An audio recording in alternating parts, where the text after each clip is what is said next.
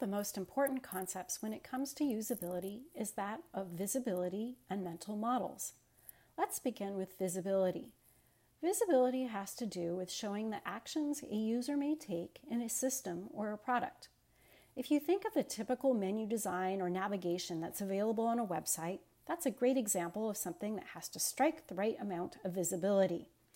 As you can imagine, there's a delicate balance between revealing all of the possibilities that a user has and not showing enough, and also of providing feedback in response to their actions. You don't want to inundate the user with too much information. On the other hand, you don't want to leave them hanging. Many of the products that we design have complex functions and features, and this is where you have to make some key decisions around hierarchy and context, and knowing what's important and when, and knowing what your users' top goals and what they're trying to do at what time can be extremely handy. This helps you decide what should be visible and invisible and what will be logical to the user when. As a designer, your mission is to maximize the transparency of the system, but at the same time, minimize confusion and complexity. No biggie, right?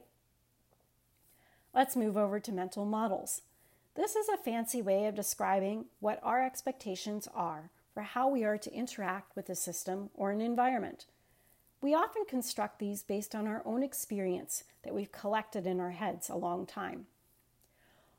One simple example is with online shopping. We have formed our understanding of how we purchase items online based on our experiences with other online shops, but also how we have shopped in the real world. So if we encounter a digital purchase that doesn't align with this model, it can feel weird and broken. You can imagine that a design might be better received the more that it aligns with how we expect it to behave. That's the safer route to take.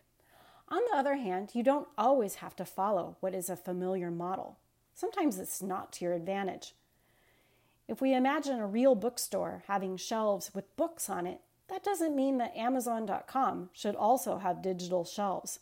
That would be awkward and annoying. Other times, your design is new and novel, and there is no existing paradigm or metaphor in place. Don't despair, this doesn't mean you're doomed. In this case, you'll just need to validate at a very early stage that the conceptual models that you have in mind are learnable and clear to the user, and you do this through user research.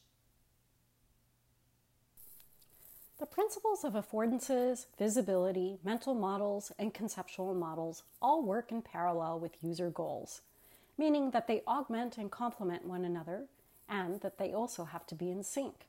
However, this is still no guarantee that people are going to do what's available to them. Just because we're aware that we're able to do something doesn't mean we'll want to do it. Think of all the cans and other recycling we see tossed into the trash even when a recycling bin is right there next to it.